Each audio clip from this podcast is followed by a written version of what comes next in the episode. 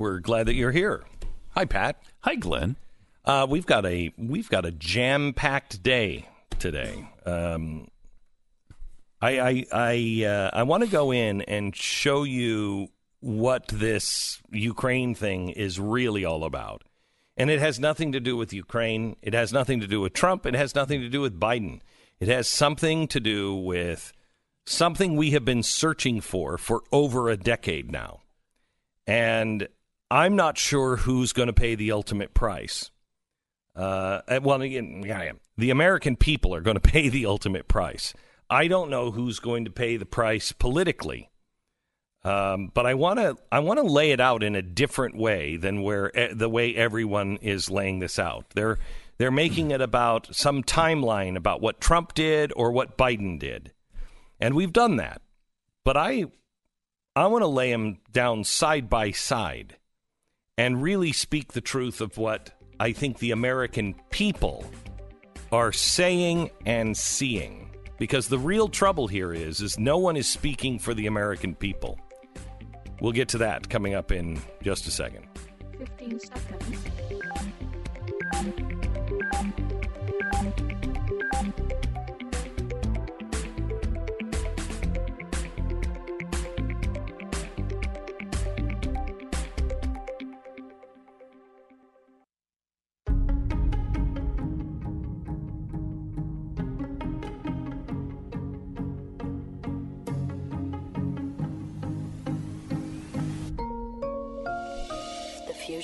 Of entertainment and enlightenment. Well, they're having a meeting today about impeachment for the president. So why is this why is this happening? Is it really about the Ukraine and what the president did? Yeah, he made a phone call. And he talked to somebody in the Ukraine. I don't think we even know who, nor what he said exactly, but I know it was uh, it was treason. I know that. I want to take us Pat and I learned something really important during the Monica Lewinsky scandal. Mm. And what was that, Pat? Uh, the point wasn't whether or not he did it.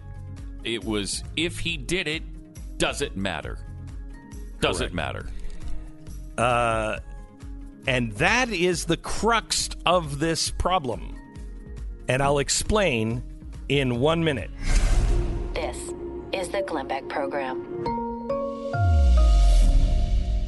There are a lot of cyber criminals out there um, that are looking for your information. There's a lot more than there used to be, and there are far fewer than there are going to be in the future. Every day, people go online to search people's data, and particularly looking for their identity. I told you yesterday they're even going after things like children's social security numbers because it gives them a fresh new way to open up new lines of credit that aren't going to be detected until it's long they're long gone. So many ways that cyber criminals can take what is yours, and every day they get a little bit better at it. That's why you need Lifelock, because every day they get a little better at their job, too. Now, nobody can prevent all identity theft or monitor all transactions at all businesses, but Lifelock can see the threats that you might miss on your own. And if you act now for a limited time, you'll get 30% off your first year with promo code BECK. Call 800 Lifelock or visit lifelock.com. Use the promo code BECK and save 30%. The offer expires October 6th, so don't wait. Join now at lifelock.com.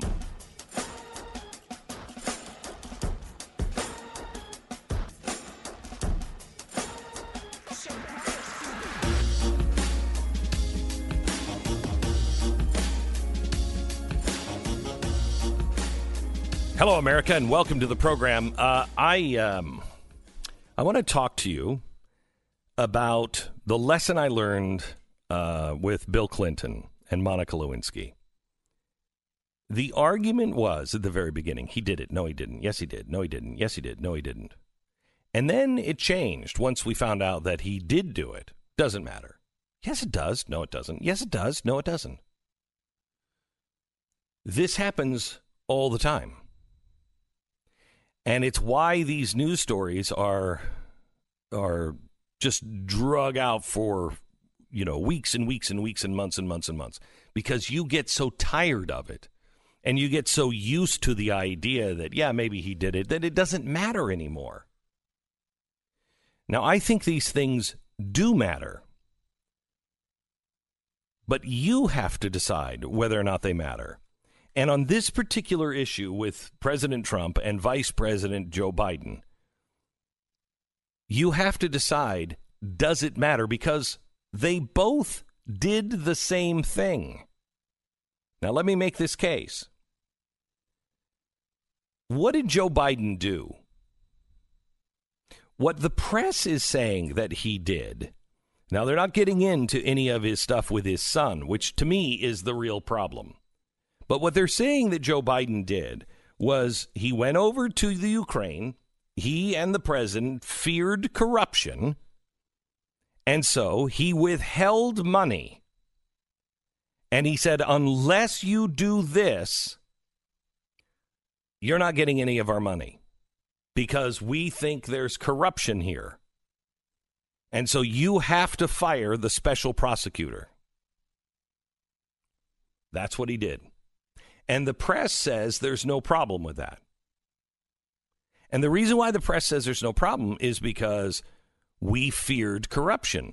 And should we be giving our money to a corrupt government? Now, here's what Donald Trump did, according to the press. Um, and that's not exactly fair to Donald Trump because they're not saying in really much of this. Uh, but let me give you a fair account of what Donald Trump. If I'm going to take Joe Biden at his word, because that's what Joe Biden said, I got to take Donald Trump at his word at this point, and this is what he said. He said, "There's a new president. He doesn't know if he is pro Putin or pro Ukraine, you know, pro West." Um, they fear corruption, and so he holds money back and says, I want you to investigate this because we fear that there was American corruption going on, and this guy was fired because America was corrupt and in bed with your last president. We need to know if that's true. So, what is the difference there? They're both fearing corruption. They both take it on the administration, both times takes it on themselves. The difference is is that one person is running for president and is the candidate against the uh, the administration. Okay? So now you have that. Hmm. So, what you're accusing then Donald Trump of doing is going to a foreign power and saying, Can you dig up dirt on my opponent? And that's an impeachable offense. That's the worst thing that's been done. But isn't that exactly like what Hillary Clinton did with Fusion GPS just through a mediary? They went to Fusion GPS and said, dig up dirt. And Fusion GPS went to a foreign spy who went to the Russians and dug up dirt on Donald Trump. So isn't that the same exact thing, except you're washing your hands? You're washing your hands because you're going through Fusion GPS. Well, I didn't know. Of course you did. Of course you knew. And they took that a step further.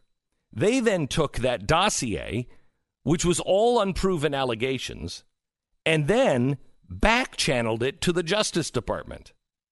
And the Justice Department started an investigation, which we now know had no basis.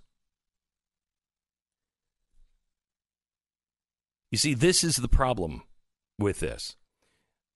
The press and the left have already decided that these things don't matter. The right has been saying it does matter. In fact, we've been saying this since before 2008. But 2008 is a great place to stop. What was the campaign slogan for Barack Obama? It was hope and change. Well, hope for what? Hope for a more peaceful, united union that had a government that was transparent and was doing the right things in the name of the people. That's what the hope and change was that we all voted for.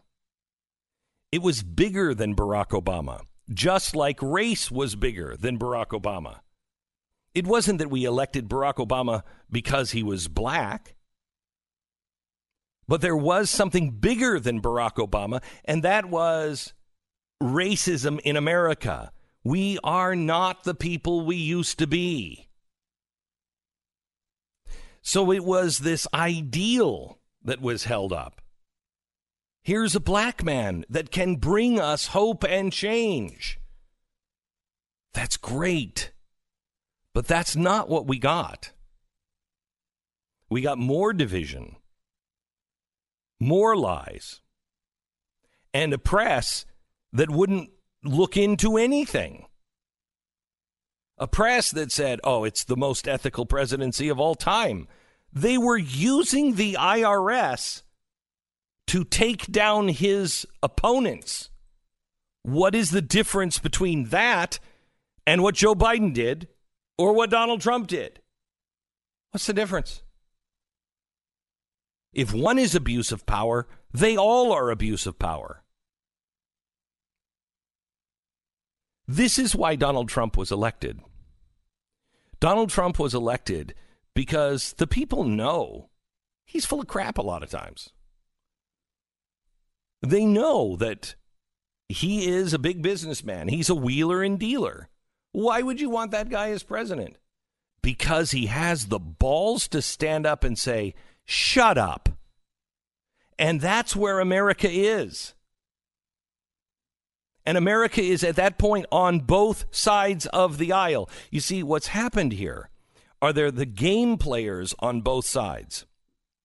And the media, in both conservative media and liberal media, they each have their game players. Some are trying to do the right thing, they're few and far between. Most of the media has just chosen a side. I am for the D's or I am for the R's. But Americans are saying, I'm not for either of you guys. I have hope that real change will come. I want our government to do the right thing. I don't care.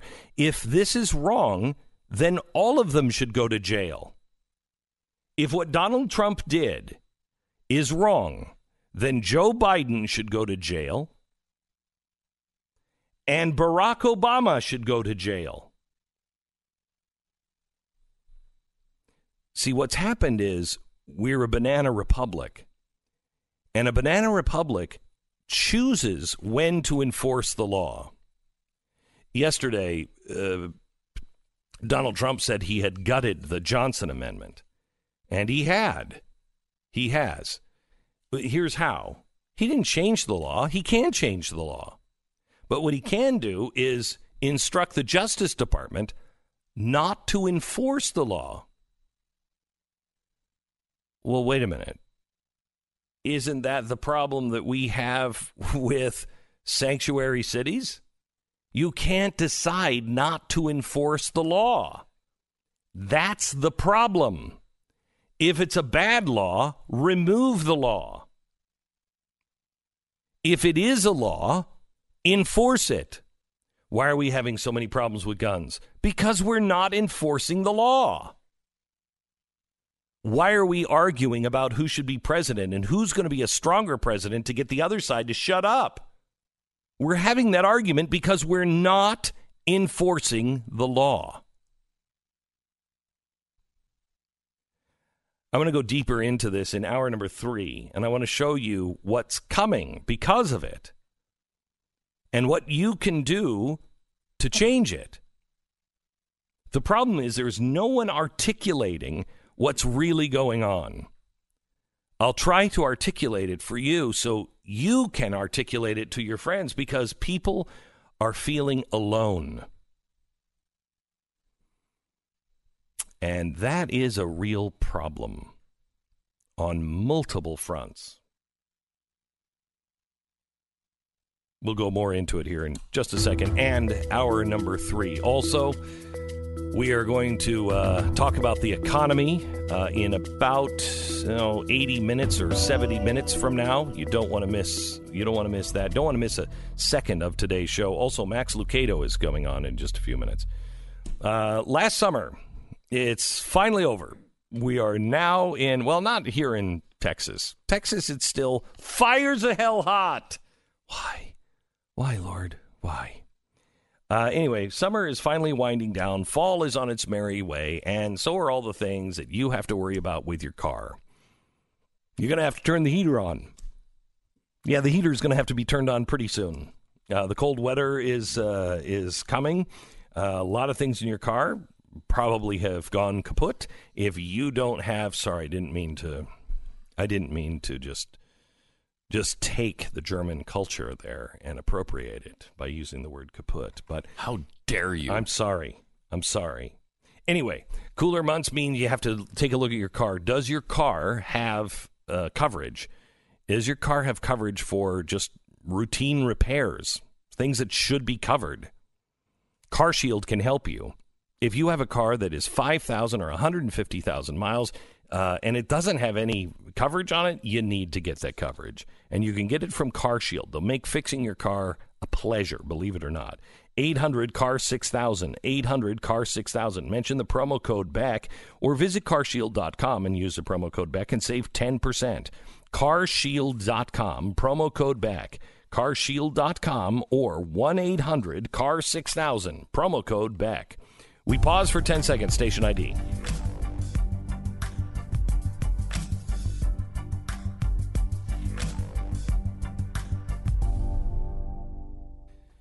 all right you there what do i have wrong here pat uh, everything.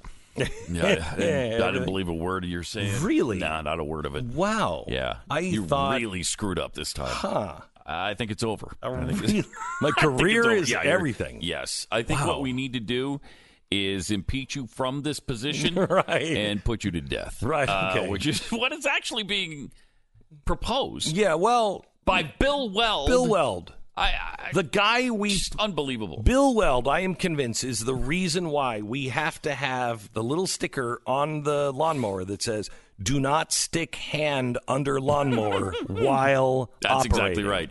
Don't mow your roof.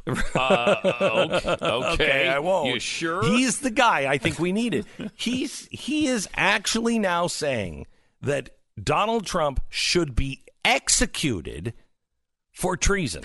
To me, that's almost enough to send the Secret Service over to knock on his door and at least make sure he's not completely crazy and sending out minions or something. Because that's just crazy talk. It's just crazy. Why why is it crazy? We, first of all, we don't even know what was said. We, if we had a Execution. transcript, Execution.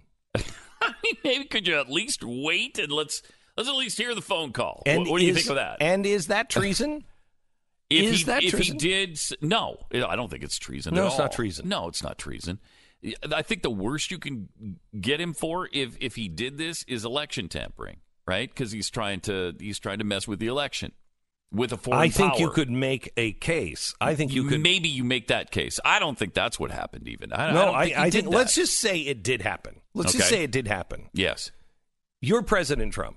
Mm-hmm. Do you trust the intelligence community? No, I don't. Do you trust the judiciary? no, Do you trust trust Congress? no, I Do certainly you don't. trust the Justice Department? Nope. Okay, so who do you go to? Uh-huh. Who do you go to? And that's been the thing with him. Right. He's got very few people that he even trusts or can, or can count on. And can I tell you something? He's right He's to right. feel that way. yeah, he is. You, you do you go to the media? It's been proven over and over and over again. Right. When people leave his administration, they there, turn on him. there is no one that you can go to as president of the United States. Mm-hmm. And so he goes to the, the new president and says, Look, I think there's corruption there. My press won't investigate it. The Justice Department is corrupt on investigating stuff like this. Yeah. Uh, I don't trust our intelligence. That would all community. make sense if this is how it happened. Yes. Now, he says he didn't ask for any dirt on Biden, though. He said, I didn't ask for any dirt on him. I don't believe that. Don't you? Now, No. he could have put it in a way to where he could. There's some wiggle room. He's not subtle. I know that's that's not very true. subtle. That is that is true. Right. And I could see him this is how this is how I could see it going down. Hey, Boris. My name's not Boris. Yeah, whatever. Boris. it's Voldemort or something. whatever. right? Whatever. Yeah. You're all people are alike. So uh, here's the thing. Uh, we've been worried about corruption in your country for a very long time. Uh, Obama was concerned about corruption. I don't really know who you are. Now, my people say that you're good. Um, and you you lean towards the West, and that's good. We need a strong partner. Now, listen, I got all this money sitting over here, and I am concerned about corruption. And quite honestly, now I don't think he did this because this is too. mm, I don't want to say smart. No, too smart. he could say, quite honestly, the corruption that I'm worried about is the corruption that was coming from the United States. Because mm-hmm. we withheld 1.8 billion dollars from you because of something with Burisma. And that 1.8 billion dollars disappeared in the bank we put it in. And that bank was run by an oligarch. Now he doesn't talk like this, but he could have said something of this nature. no but he Maybe. Maybe i doubt it Maybe. but this is what he should have said uh, it was run by an oligarch. We put that money in there. That money just disappeared. That oligarch is also the guy who runs Burisma, Yeah. who our vice president has his son who has no experience in in oil and gas was on the board of directors. That money went to that oligarch and oh by the way, at the same time that oligarch who has been banned from entry in the United States for years it was it was overturned or rescinded. At the same time, he took 1.8 billion dollars from the United States. His status in the United States was rescinded, and he was allowed to come to the United States. We want to know why, and I want an investigation because I got this hmm. money, and I want to know what happened to the last 1.8 billion dollars. That's absolutely easy to do and right to do. I think Donald Trump didn't think of it that way, but I think he knows of the story of Joe Biden and could have just said, and I want an investigation on Joe Biden and his business dealings there. Meaning the same thing. Right. Right. That could it could have happened. And is that a big is that a an impeachable offense if he did? I don't think so. This is happening because the press won't do the work. Yeah. the press won't look into these business dealings with a real critical impartial eye. That's why this is happening. Once people stop doing their job, chaos ensues and it gets worse and worse. You're listening to Glenn Beck. Do you know who invented the office chair? I just read this this morning. You know who? Steve Office. Steve Office, you're Yeah, yeah. no, no? that's no. Oh. uh-uh. You'll be surprised. The first guy to put wheels on a fancy chair in Uh-huh. in his in his room, and he was like, "I'm tired of s- sliding this thing back and forth." Charles Darwin. What? Yeah, Dar- Really? Darwin was the guy who No, fir- I, I had no idea. no idea, no idea. The office Really chair came from Charles Darwin. He just put wheels on the bottom of a really nice, like Louis the Fourteenth chair, And then it evolved. and then he It's exactly right. It's exactly right. It is now evolved into the X chair. Who says evolution didn't happen? this is clear evidence of it right here. That's right. The X chair has a patented dynamic variable lumbar support. The X chair is what you need for a comfortable workday, and thanks to their 30-day no questions asked guarantee of satisfaction, you don't have any risk. Most companies can't make that offer because most companies don't make a product that no one ever returns. X chair on sale now for 100 bucks off. Just go to xchair.com right now. xchairbeck.com. If you use the promo code Beck, you get new X wheels as well.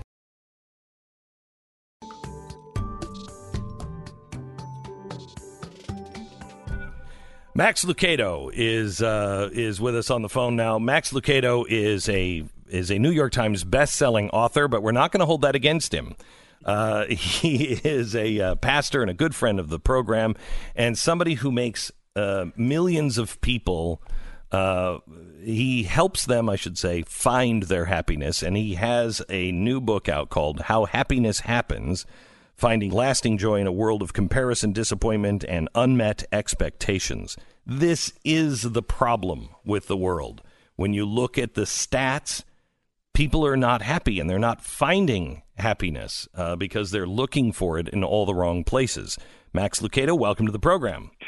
Boy, you're really kind to have me on. It's no. uh, it's a treat to talk to you. I I thank you, Max. And yesterday you were supposed to be on. You even traveled all the way up here, and we had a uh, an issue, and so I owe you no big worries. time. Thank you. No worries. All right. Yeah. So so Max, um, tell me the problem first, as if we don't know it. But you you lay out some stats. Yeah, it, it's it's fascinating, Glenn. I'd be curious. You're if you're if you're surprised as I was when I read that only one in three Americans surveyed indicated that uh, they consider themselves to be happy. I, th- I think it, had you pressed me on that one, I I would have thought, oh, I don't know, maybe three out of four are happy, even fifty fifty percent. But uh, only one in three Americans have enough happiness to generate the wherewithal to check the yes on the happiness box. But I think that goes to uh, our suicide rate yep. going through the roof. I mean, depression rate. Yeah, and you you see the you know you see what's happening on social media. We are we are living in a world of comparisons, and it's not healthy. It's not good. Yeah, and, and comparison uh, which is this age old problem, right? We always compare ourselves with others. Um, you know, even the Ten Commandments has a lot to say about coveting what your neighbor has, or mm-hmm. or to whom your neighbor is married, and uh, or it, what your all... God, even what your God is. Exactly, exactly. Comparison either creates feelings of superiority or inferiority, neither one of which are healthy. And uh, so it's it's a and, and yet it just seems like in the, this last generation, it's really taking its toll on us. I will tell you, Max, that I have uh, personal testimony uh, on this. I mean, I'm a guy who has gone through 20 years of of you know having it all as what the world says is great, and uh, and being miserable in it, and finding real happiness at my home and with my children and in the quiet times. Uh, I mean, it, it, it, doesn't even compare to anything uh, that the world can give you. And that discovery has come as a result of um, some influence of others, or just personal discovery. How how would you say that? How, how did you realize that? Uh, personal discovery uh, and and finding you know more and more every day that what I think I should be doing or what I think is mm-hmm. important is empty. Mm-hmm. Uh, and then uh, just discovering that the more time I spent with my family, the more time I spent mm-hmm. with my children, the happier I was to the mm-hmm. point to where I'm addicted to it. what a healthy addiction yeah, that is. it is. It is. It is. I've got an interesting philosophy. At least I think it's interesting. I've got a philosophy. I'll let others determine if it's interesting or not. But uh but you know, I grew up in the television generation. Here I am with the Medicaid Medicare application on my desk. So I'm. I'm about to be 65. So I grew up in the TV generation. My kids grew up in the internet generation, and now people are growing up in the social media generation. And so people, especially ch- uh, teenagers, are getting a triple whammy of uh, of the advertising initiative that has uh, besieged our generation, unlike any mm-hmm. other in the history of the world. Right? I mean, no one has ever had so many people with such sophisticated strategies tell them that they are unhappy, which is at the core of every good advertising campaign. You've mm-hmm. got to convince me I'm unhappy in the hope that I will uh, buy this to make us happy and, and, make me happy, mm-hmm. and then that doesn't work, and so mm-hmm. the whole cycle, uh, you know, it repeats itself. And I've wondered, you know, this this just terrible epidemic of suicide, just terrible. Increasing uh, rates of depression, which is projected to be second only to heart disease as the leading illness uh, within the next, you know, maybe the next five years. Uh, I've wondered how much of that can be attributed to this uh, this this this this uh, fuselage of uh, advertisements that that are existing to help me think I'm uh, that happiness comes from what I can mm-hmm. acquire or when I mm-hmm. can retire, mm-hmm. and and how much happier we would be if we could make the discovery uh, that you have made, and that is that happiness happens not when you have something more, but when you appreciate what you already have. Yes. And when you make other people happy. Yes. So what is the what is the key? How, how yeah. do you how do you set people on this discovery? Well, thanks for asking. By the way, again, thanks for letting me on the program. Uh, you know, I, I think I think that one of the you know, there's so many uh, countercultural uh, passages in the Bible, but one that really speaks to this issue is is when Jesus said, "It is better to give than receive." And and and really that that Greek term there, it is better to give. It is better is more blessed to give. Is the word from which we get the word happiness. In other words, happiness will happen when you give happiness to others. So in, in the book, I, I unpacked the uh, the passages in the Bible that we call one another verses, like uh, encourage one another, teach one another, admonish one another, greet one another, forgive one another. There's 59 of them. There's not. Don't worry. There's not 59 chapters in the book. That wouldn't make anyone happy. But I reduced them down to 10, and I just challenge people. Uh, try this out. You'll find that real happiness happens when you make other people happy and here's a here's just a little person interpersonal relationship 101 book on how the Bible teaches us to to uh, to do good for other people. So, um, one of the problems that we have, I think, um, is accented by your solution, and that is there isn't a lot of togetherness right now. Mm-hmm. Yeah. I mean, there's there's we we are so separated into groups that it's getting down to individuals now, to where we don't think we have anything in common, or we are so desperate for a team that we'll sell our soul for that team. Hmm. Oh, Ma, yeah, yeah, you're really hitting the nail on the head here, and and, and I don't quite know how we got to this point, um, but it's it's like a it's like our civilization is a collection of islands and uh and and they're tiny islands in this archipelago that we call humanity. And we have to each get on our own little tiny tiny island. And it, and and the islands are defined by what we uh the the the opinions that we have.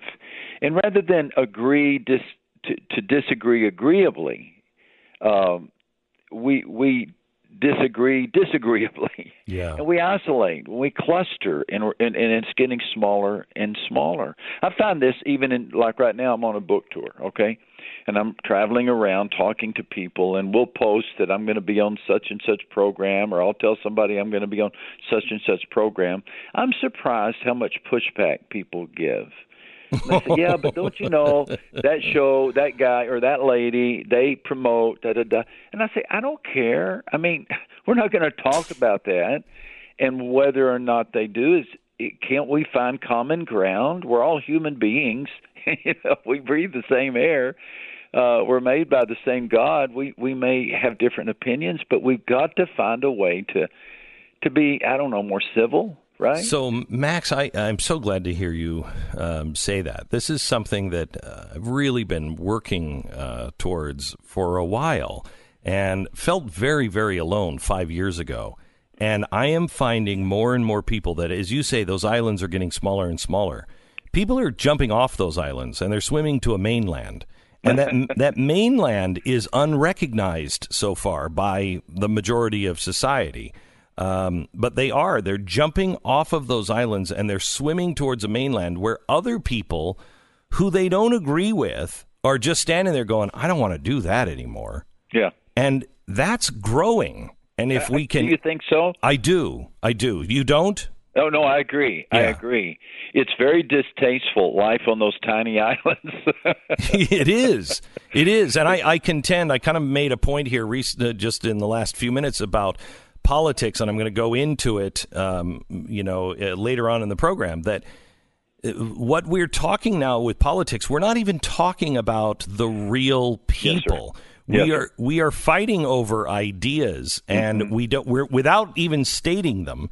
And I contend that there is enough people in the country that if someone would come and say, "Look, here's the idea: we all Mm-hmm. leave each other alone." And we just be cool with one another, and we stop all this fighting. That person would win. I agree. And and you know what I think? I think the byproduct would be we could have some healthy discussions, maybe reach some solutions on these everybody wants the immigration issue to be resolved, right? Yeah. These are human beings. peacefully, Yeah. peacefully, and, and equitably for everybody. Exactly. And and there's got to be a solution. Uh everybody wants, I don't know, health care. Everybody wants that to be figured out. But since we can't seem to discuss it in a civil manner, the possibility of a uh, maybe I'm just being naive, Glenn, but uh, you know, I've been a pastor for 40 years, and, and in some ways, being a pastor is good training in in human nature. Uh, some, sometimes we've succeeded, but uh, I'm I'm sorry, sometimes we have not succeeded, but most of the time I think we have. In our little church there in San Antonio, Texas, we found a way to disagree agreeably and, and just keep chugging along together. We agreed that the big things are, you know, a good God and a and a loving Savior. We're going to agree on that, and we're going to agree to disagree on these smaller issues. And and it- it's just kind of we got to do stuff like that to to reach a, a consensus and move forward. The name of the book is How Happiness Happens. Max Lucado. Max was scheduled to be on with a uh, a uh, podcast with me where we could spend ninety minutes and really talk. Uh, I I'm sorry. I know you already. We've we dissed you yesterday, but Oh, I would love to have you um, if you have time in your schedule to come back and uh, make that um, um, a part of uh, a part of your great. your That'd schedule. be great. Yeah, Um, yeah. Because I It's, think it's always a treat to talk to you, though, in in any in any format. Well, Max, uh, if you can't do that, I'd love to have you back on radio again uh, and talk to you because I think that you are you're on the right track. People are hungry for it. They don't know how to find it anymore, and I think 2020 is going to be a uh, even a harder year to find the truth and to find happiness. Yes, sir. Thank you so much.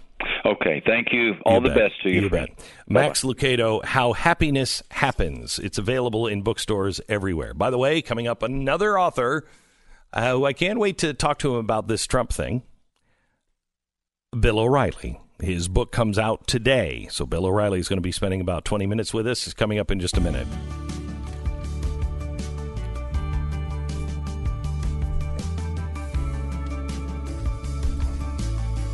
One of the things that often accompanies constant pain is loneliness. I know because there are times where your your inflammation and pain is so bad uh, that you feel completely alone, and you even isolate yourself because you might be grumpy or uh, because you're embarrassed. You're embarrassed. My wife would many days have to button my shirts or tie my shoes, and it's embarrassing. If you're one of the people whose life has been dramatically changed by pain, please know you're not alone. I relate to you. Many people relate to you. Now, whether it's extreme cases for those people who can barely walk or those who feel the accumulated pain of decades of manual labor, or even the more minor cases where it's just hard to play a round of golf, Get down on the ground floor and wrestle with the grandkids again with Relief Factor. It's 100% drug free, invented by doctors. And here's the thing 70% of the people who try it keep buying it because they get their life back. Join me and get your life back with Relief Factor. And their three week quick start only $19.95. If you want a drug free, natural way to ease your pain and get your life back, go to relieffactor.com. That's relieffactor.com. This is the Glenn Beck Program.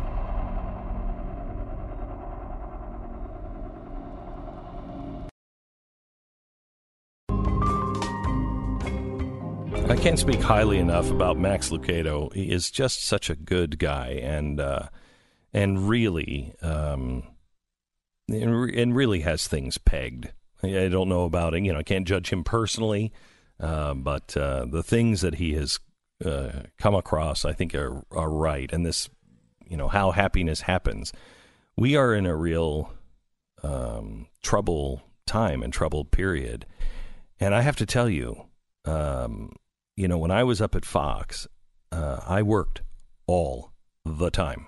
I mean, we had a we had a Pat. What is that? Yeah. Yeah. Yeah. We, well, I mean, it was 16, 17 hours a day every day. easy, easy. Yeah, we'd, we'd go to work in the dark and we'd come home way in the dark. way Way past- after dark. way after dark. Yeah. Uh, and it was hard work, fulfilling work, but and fun. But and hard. fun, yeah. But you wouldn't find anything lasting happiness in it. No. Uh, and I have spent, um, I have spent the last five to eight years um at home with the family, and and in the last eight months, really dedicated because we had some issues with uh, some of the kids, and and really dedicated myself to being there, being really being there. The joy that comes from children and the family. I see what's happening with global warming and these kids who are promising never to have children. Oh, man. And I think to myself, yeah, somebody has stolen your future, but it's not who you think it is.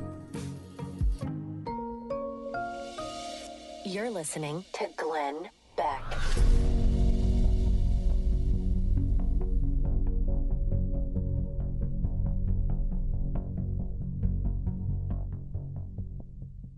Thank you so much. Uh, all right, uh, we have Bill O'Reilly coming up in, in just a second. You don't want to miss Bill O'Reilly. God only knows what he's going to talk about. I bet it's his book. I don't know. All right. On the day it comes out, you think he might mention it? yeah, it? he might mention it. All right, listen. Here's the thing American financing. Uh, today, in about uh, 60 minutes or so, 90 minutes, I'm going to be talking about the economy. Uh, sorry, in 30 minutes, I'm going to be talking about the economy. You really need to hear this, and you need to get your house in order. And if I may suggest American financing, I have known these people for years. They are knowledgeable, salary based professionals who care about you, custom loans, fast closings. Uh, they can get your interest rate down, they can do a consolidation loan. It's AmericanFinancing.net. Do it now, AmericanFinancing.net. Hello, America. It's Tuesday. And Tuesday means book day, day that books come out. Too bad And- nothing interesting has come out this week. Well, there is there is one. Really? Yeah, Max Lucado has his Oh, book okay. out, How Happiness Happens. Oh, yeah, right. That's why we talked to him, right? There's also another one that's come out. I don't know if you've heard about it or the author. His name is Bill O'Reilly. It's something about the president. I don't know. Uh, Bill O'Reilly joins us in 60 seconds.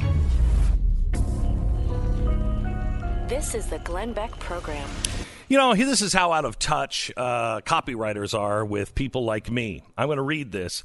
You know, living off the grid always sounds like fun until you actually have to do it for a while. One minute you're enjoying the pristine calm that comes with roughing it in a camping type situation. No, that never sounds like fun to me. I have no interest in that. I don't want to ever own a tent. And if the grid goes down, I may think, is there a way I can have my system reset as well? Because nothing is going. I don't want to crap outside. I don't want to light fires and smell like smoke. I don't want to eat over a fire. I don't care if it's for a week or the rest of my life. I don't want it. Now I'm supposed to tell you about uh, the the emergency food gear that you can get.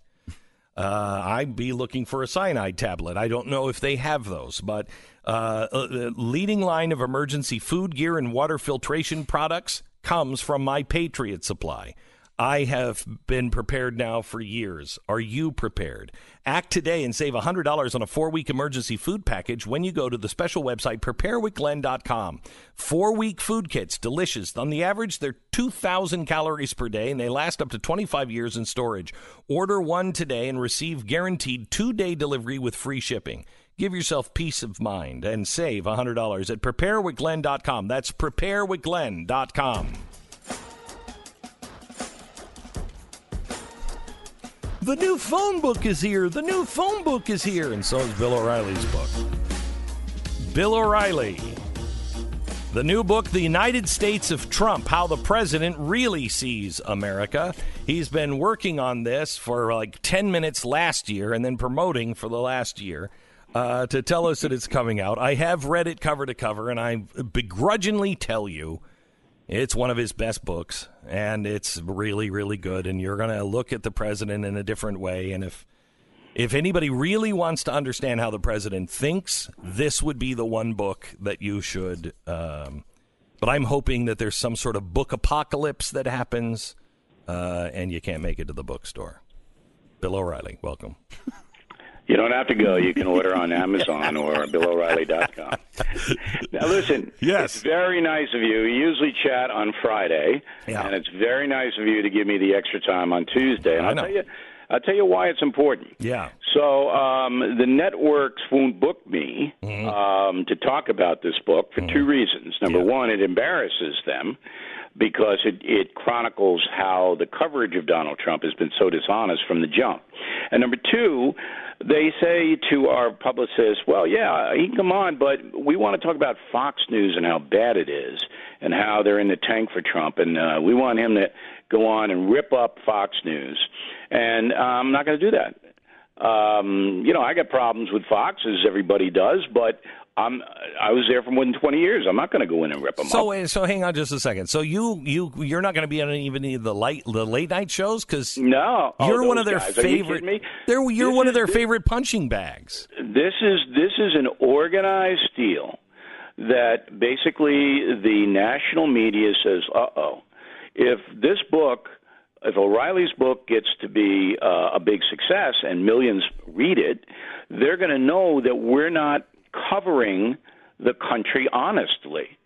And i let me give you an example uh, of of how what a crisis we're in as far as information flow is concerned. So the AP writes a story about this uh, Ukraine controversy, right? The Associated Press. And the Associated Press goes to every small newspaper in the United States. That's what you read when you pick up um, the Fort Lauderdale Sun Sentinel or whatever. So I'm going to read you one paragraph. This is from the Associated Press hard news coverage. Trump has sought, without evidence, to implicate Biden and his son Hunter in the kind of corruption that has long plagued Ukraine. Hunter Biden served on the board of a Ukrainian gas company at the same time his father was leading the Obama administration's diplomatic dealings with Kiev. Though the timing raised concerns among anti corruption advocates, there has been no evidence of wrongdoing by either the former vice president or his son. It's not true. Now this is this is a hard news piece, but they didn't say there is no evidence of wrongdoing against President Trump. When there isn't any evidence of anything, we don't know what Donald Trump said in his phone call. We don't know who the whistleblower is, and now there are reports that the whistleblower didn't even hear the conversation. It's hearsay. None of that is in the Associated Press report. So the reason I wrote this book was because I am furious about the corruption of the American media, and I am worried that the American people are not getting the information they need to make responsible decisions. That's why I wrote this book. I had another killing book all set to come out this month, but we delayed that to get this book out because enough's enough. But now it's going to be harder for me to get the word out about the book because the establishment media doesn't want people to know about it. And that's why I thank you, Glenn Beck, for being generous in giving me some time today. So I'm I'm shocked to hear that the media won't have you on. I actually am because you you are a great guest and they love punching you and you like Yeah, and it's you like ratings. punching back. It's great for ratings and I'm Right. I'm it's big ratings.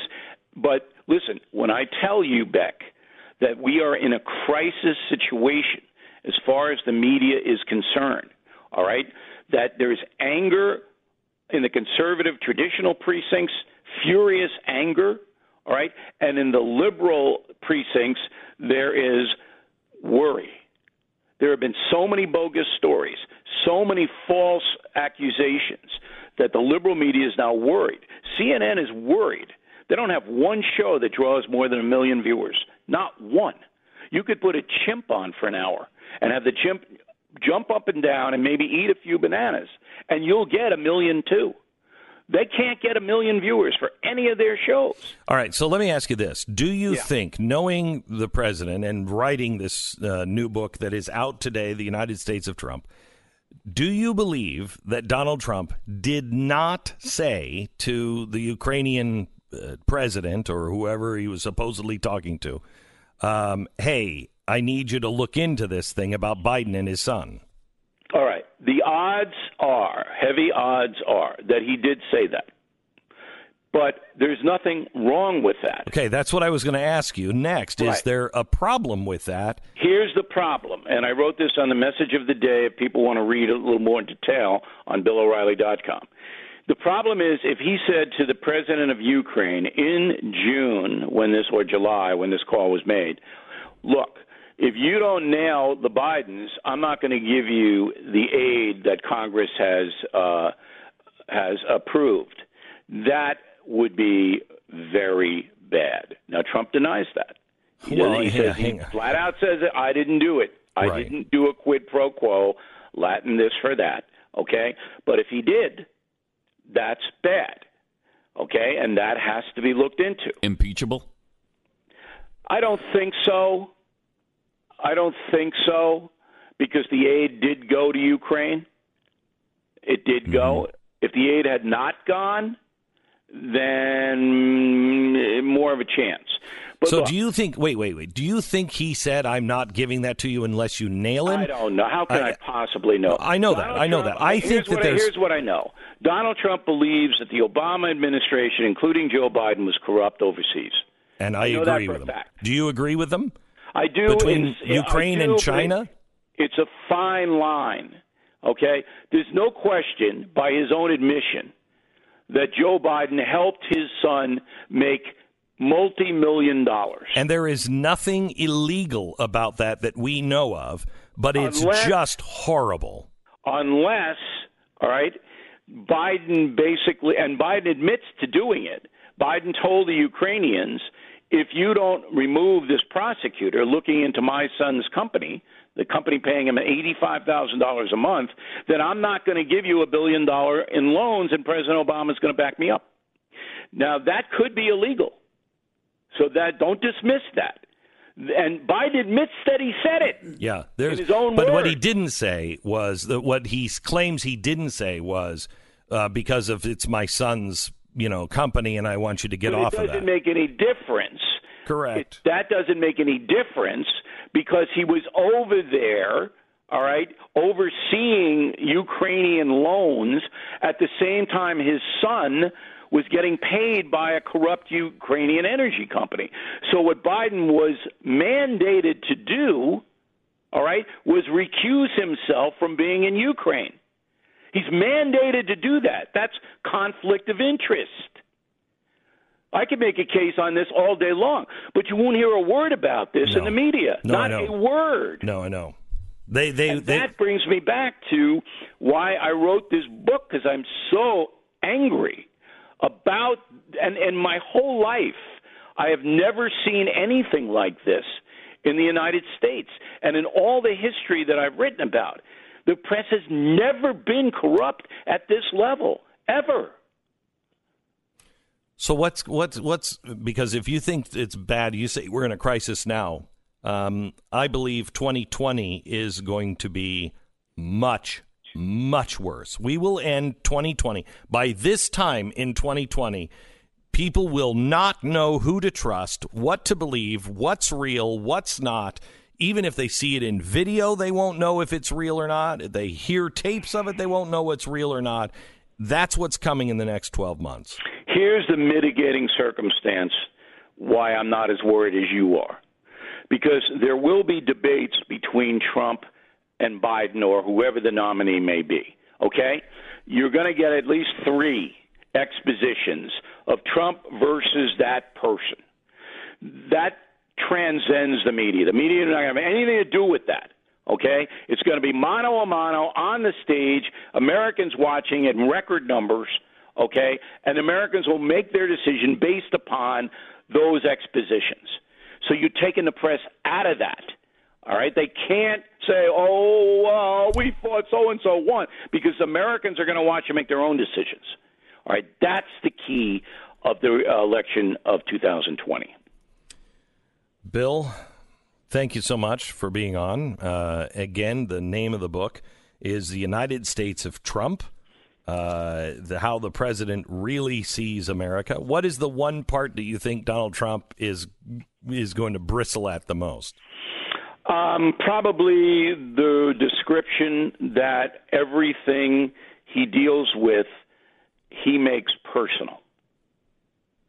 It, it's all personal. He is going to disagree with that? I don't think he's going to like to hear it. Hmm. You know, he's got nobody around him. Maybe Melania, maybe. I don't know for sure. Got nobody around him say, hey, why don't you knock off the narcissism on Thursday? You can do it the other four or five days of the week, but no, no, no narcissism what on did you, Thursday. What did you What did you get from that scene that you talk about on the airplane, where he's like, "Melania, come on in here"? Oh, that was hysterical. Tell so me he was so teed off that I was asking him all these questions about his family and his background and that he was an incorrigible uh, child. He got so agitated, and he didn't know what to do. He couldn't throw me out because we're at 30,000 feet. We're on Air Force One. So he calls his wife in. He goes, Melania, get in here. He's torturing me. Tell him to stop. and Melania comes in and then with a smile and looks at me and looks at him and just bolts right out. Doesn't say Just, a word. just Bolts comes in, right doesn't say doesn't say anything. He explains. Nothing. She just stands there for a while and then turns around and walks out. Let me, no, didn't walk out, sprinted out. All right, Bill O'Reilly, thanks so much, man. All right. Appreciate thanks it. for having me. Talk to you Friday. You got it. United States of Trump is the new book.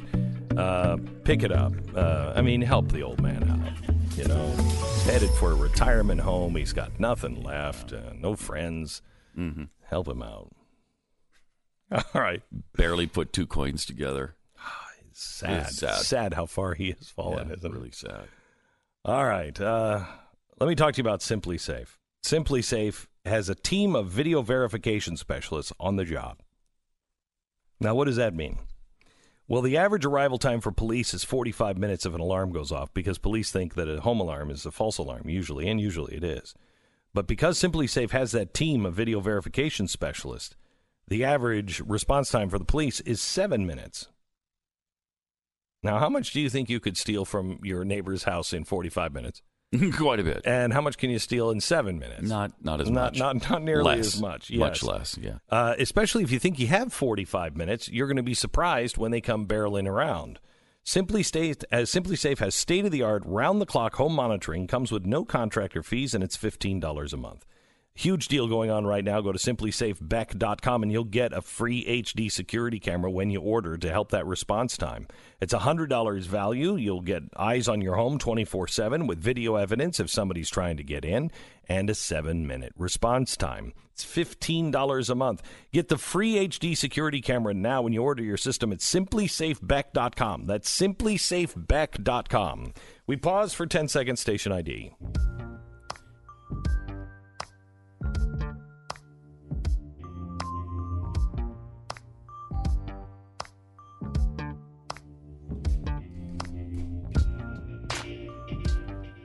We're going to talk about the economy here in uh, just a second. I, uh, Donald Trump is speaking at the UN, and uh, he is he is truly a president that I think is speaking to the citizens of the world.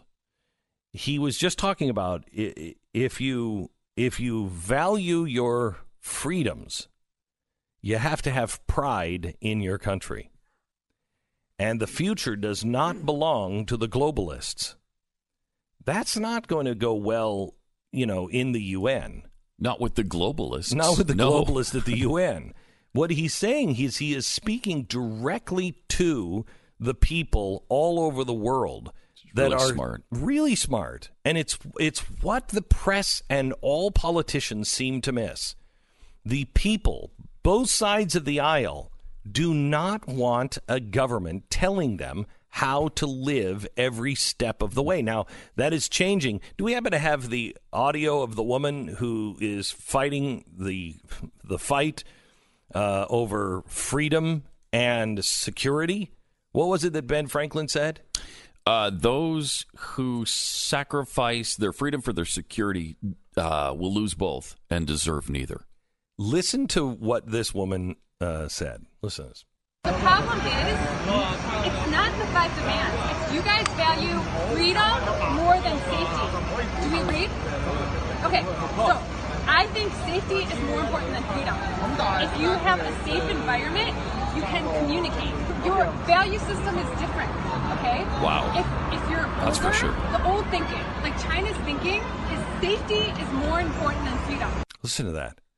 China's thinking. You are engaged in old thinking. Ask the Muslims uh, in China Ask the Christians how in China. great that theory is. Ask the people in Hong Kong how great that is. She is actually making the case that you, you are engaged in old thinking if you value your freedom over security. The people in the Soviet Union were secure until they weren't. You're totally secure in those situations as long as you agree with everything that the state or those in power do. the minute you have a different opinion, and I, I, I warn you, we're being told right now we should all have the same opinion, but that's inhuman. That goes against human nature. We don't all have the same opinion, and We we, shouldn't. we should all have the same opinion. We should all eat the same things. That doesn't include uh, meat. Meat. I mean, they're re- that's really coming to the forefront now. Is this push for vegetarianism? Well, we have to talk next hour. We're also going to talk about this. I, I, could you please play? What was the girl's name? Hel, Helga or whatever? Greta Van Greta. uh, Greta Thunberg. Greta Thunberg. Uh, she was speaking at this this climate um, uh, conference, and I just want you to listen. How old is she? 15, Fifteen think years 15 old. 16. She's 16. I want you to listen to the fear in this fifteen-year-old. Listen to this. This is all wrong. I shouldn't be up here. It's true. Go I home. should be back in school Yes, you on should. the other Please side of the ocean. Yes. Yet We agree you all on that. come to us young people for hope. Hmm. How dare you? You have stolen my dreams and my childhood with your empty words. Hmm. And yet I'm one of the lucky ones. Why? People are suffering. People are dying. Where? of the climate. Entire ecosystems are collapsing. Where? We are in the beginning of a mass extinction. Holy- And all you can talk about is According to money and fairy tales of eternal economic growth. How dare you? Wow. And then lemmings all applaud. All that, applaud. because they love this. that These stuff. parents are Despicable, monsters. yeah. They're monsters. to to get her to believe that humanity is on the uh, on the brink of extinction. Who is even saying? There's not a single scientist I know of that is saying the that. The people who wrote the report, the people who wrote the report that believe in global warming, they've been saying, nobody's saying, we never said there's 10 years or 15 years. We never said that. Look at what they're doing to our children. This is inhumane. it's abuse. It is absolutely abuse, and it's more than that. I, I contend it is actual evil. And I'll back that up next hour.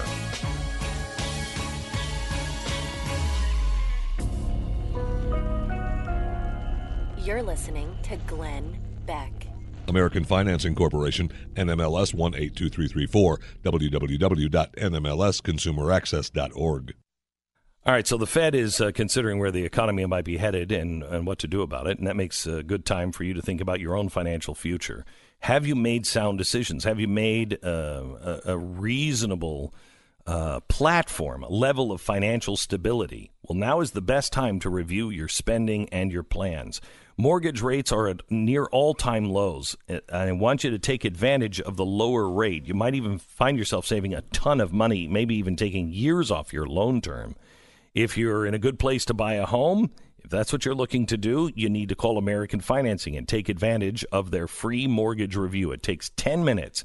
But in that time, their salary-based mortgage consultants can help you uh, can help steer you in the right direction. Now, as you know, I counsel you to be financially responsible. Don't get yourself into a situation where you're not going to be able to handle things down the road. And American Financing can help you determine your next move, your safest move. American Financing, 800 906 2440. 800 906 2440, AmericanFinancing.net. Welcome to the uh, program, the Glenn Beck program. We have Harry Dent on. He is the author of a new book out called uh, Zero Hour. He's a he's an economist. Uh, he has written several several books um, over the recent years. He goes against the grain. Um, usually, this time people are starting to agree with him. Um, but uh, he predicted the dot com bubble in the 90s. I believe he also had a book out that talked about the banking crisis in 2008. He is he is more accurate on timing uh, than I am, but uh, he is uh, very accurate on the direction that we're headed. He's saying that we are approaching zero hour in 2020 of a of a massive meltdown. Welcome to the program, Harry Dent. Yeah, nice to be back, Glenn. Yeah, thank you. Um, so let me let me start with this. Uh, are you concerned at all about what's happening with the banking sector that they say was caused by buying U.S. Treasuries, and then they also had to pay their taxes on the same week. And so the, the repo loans that are being given by the Fed, and they say they're going to do it now. They they were only going to do, uh, I think, fifty billion dollars, and they announced last Friday that they're going to continue this until October 10th to the tune of 1.8 trillion dollars to the banks. What's happening there? Well, uh, yeah, it, it, it is worrisome that all of a sudden banks need money. You can't say, oh, quarterly tax payments are due because that happens every quarter. Yeah. I mean, fire everybody in your accounting department if that's yeah. true. Yeah, and the, and the repo rate doesn't jump to 10% every quarter when that happens. So Correct. there is a reason. There's a couple things going on, and the Fed is partly responsible for this. Back in 2008 in the crisis, um, they, for the first time, paid banks – to have excess re- reserves parked at the Fed. I mean, in the past, if they did that, they didn't get anything on it. And so, the, so the banks are, are sitting here saying, okay, other banks need more money, but for some reason, the big banks, who are the ones that really do this, are not lending it. It's banks lending to each other, as you've told people. Right.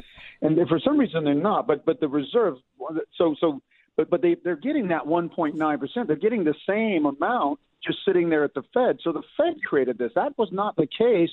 Um, the the other thing is, is that um, the Fed started draining. They started buying back bonds. They started shrinking their balance sheet between 2017 and 18, and that took the the amount, of money that banks have in excess reserves. Now that's above what they're required to have with the Fed. So this is excess dropped from 2.8 down to 1.4 trillion. So there is less money in the system because of that. And now there seems to be, I mean, like you say, nobody's giving a reason, which is weird. It, it is weird that not giving a reason why banks suddenly need money, but but they may just get to the point where where the the larger banks say, well, you know, we want to have some excess liquidity because because I hate to say it, they know that they're still. I mean, you know, remember that 670 trillion dollars of crazy derivatives, highly leveraged derivatives. Mm-hmm. There's still 530 trillion in the system. Um, Mm. And and of course they these banks, all of them, they invest in and, and they're basically speculators now. Um, and, and, and they're the smart money that can kind of be ahead of the Fed. And as long as the Fed keeps easing, they just keep betting on that highly leveraged. So, you know, they know that, that they have, you know, more risk than they let on. And so maybe these bigger banks are just saying, oh, you know, we well, I think we'd rather have this money sitting at the Fed, and we're getting paid the same. Now, what, what Right. would be interesting if the Fed, I would like to see this, happen, if the Fed were to lower that rate they're paying on those excess reserves, then the banks would have more motivation. And if then they didn't lend, boy, then you know something's Uh, but but it's definitely troubling. This is not cumulative. This money has to be paid back every night. But the fact that they have to keep doing it every night, something is a problem. Something's yeah, yeah, wrong. There's a problem. Right. Liquidity is drying up, and that that's all. It doesn't take much to trigger a crisis when we now have uh, 70 trillion more in global debt than we had before, and we have you know uh, 88, 89 trillion dollars in just household financial assets. All of this can, and, and businesses have 29 trillion, and financial institutions have you know 102 trillion. This money can just disappear um, and and that's what happens in that the difference between a recession and a depression and you know and I, I know you're thinking the same. I'm calling for a depression. We began a depression in 2008 but they printed since about 16 trillion dollars to blow our way out of it to keep the banks from having to mark uh, take losses on their loan, bad loans and, and mark things down to market, which they allowed them not to do, which is all bad business. It's all not letting you clean out the system so the economy can get healthy again. So we're carrying all this bad debt. Now we got 70 trillion more. Most of that came in the emerging world where their debt almost tripled since 2008 because we printed all these ch- cheap dollars and euros and stuff and yen, especially dollars. And so emerging markets, emerging countries went on a borrowing spree like we did in 2008. So we're more in debt. They're way more in debt. So so what we're going to have instead of the 1930 scenario where the first downturn was the worst of the Great Depression 25% unemployment, 89% stock crash, you know, real estate goes down, everything goes down. This time we had, and then they had an aftershock in 1937 to 40, uh, a, a second uh, lesser depression. What we got is the lesser depression on the front side, and we're going to get the big one on the back side precisely because governments, central banks all did the same thing. They just printed their way out of this. They they printed money to cover up and to prevent deflation. Deflation is occurring, and that, again, that's what a depression is versus a recession. When you see deflation, like in the 1930s, and we started to see in 2008 9, you have loans failing. That means they get uh, written off or, or restructured. Money disappears in the system. Stock stock bubbles, right? You know, the stock market's worth what seventy trillion dollars. That drops 50, 60, 70, 80%. Money disappears and does not come back for a while. So money's coming out of the system. That causes deflation, and that's a sign that you're going through what I call a big detox, that the debt is deleveraging, financial bubbles are coming down to reality. Uh, the stock market right now, you know, I, I think you probably remember my the indicator I'm most famous for is the spending wave. New generations moving predictably up a rising spending cycle as they age until age 46. Now it's 47. Um, and and that's been the best gauge of where the stock market should be and the best predictor in the past. Well, now the stock market's 114 percent above that, by far the most overvalued. And you know what? All this companies buying back their own stocks. Their their earnings per share from shrinking their stocks has gone up 119 percent faster than the actual earnings, and that's exact almost exactly how much the stock market's overvalued. No, uh, in, um, everyday investors aren't buying the stock market. Institutions are actually backing out in, in, in the last year.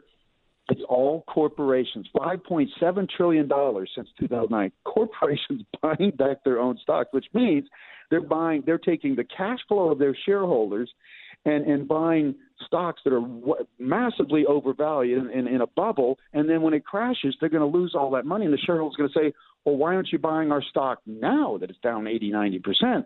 And they're going to say, well, we don't have the money because we blew it in the bubble. They, the, I've never seen this, Glenn, before, where the, the dumb money today is the is the largest corporations management buying back their own stock, and then the flip side in real estate, the biggest bubbles are being driven by the richest people buying in the biggest cities like New York and London and San Francisco and, and, and Miami and Shanghai and, and Sydney and, and Singapore.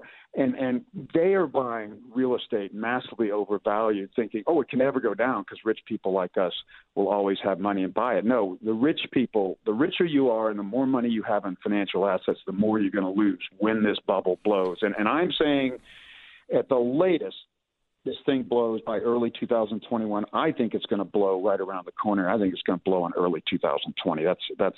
I've got two scenarios. Uh, it's so bad now, Glenn, that you know since central banks just do anything, print any amount of money, uh, cut taxes, whatever, to keep this going. This this is just going to be a bubble that goes until it blows. And it looks to me it's we've got maybe one more rally left And and the question is, do we get a, a significant scare first, and then a rally because the Fed does step up and do what Trump is telling it to do, and say, you know, print a bunch of money and, and lower rates more aggressively again. Uh, but but one way or the other, I think this thing is, is my odds are that this is going to blow by in the first half of next year, and maybe as soon as, as January All right. get one more. Uh, So, what, Harry, does the average person do? Don't talk to me about people who have lots of money. Talk to me about people who have very little money. What do they do? Well, you know, I tell you, first thing because because real estate is hard. If you have real estate that's not strategic to your life, like a home you plan to stay in long term, uh, you've got maybe a second home that you don't use that much, or you've got a house, maybe you speculated in a house, which a lot of people have done. You know, you you you buy a house and then and then you rent it out, and then you hope it go, keeps going up in this bubble you got to sell your real estate now because real estate uh, gets illiquid very fast, and that's what happened in 2008. So, so any real estate, and, and if you're thinking, oh, I've got a McMansion now, but in three years I'm going to retire and I'm going to sell it.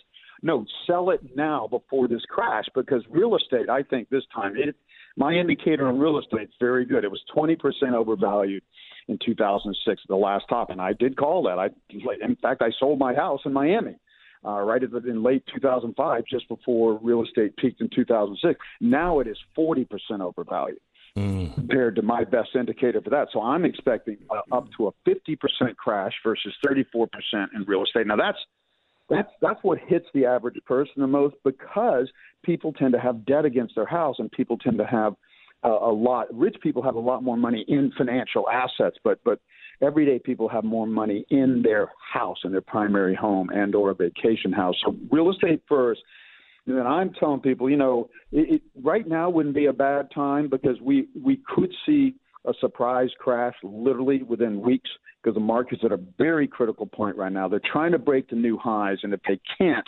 it means they're probably going to go down more than they did late last year, and that that could be 25, 30 percent. So this is this is a good time to lighten up on stocks. If we see this one more rally that I'm expecting, then you definitely sell on that. You just um, uh, You're thinking there's a rally at the 33 possible.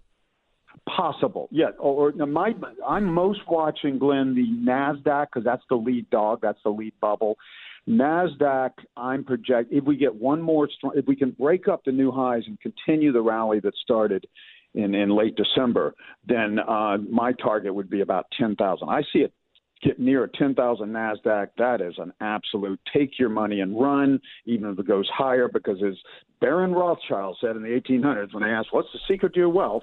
He says, I always got out a little early. The, one of the things, Glenn, I did was I looked at bubbles. All I've done is study bubbles the last few years because we're in, a, we're in the biggest bubble in all history. It's global. It's being pushed, uh, coordinated by central banks uh, around the world.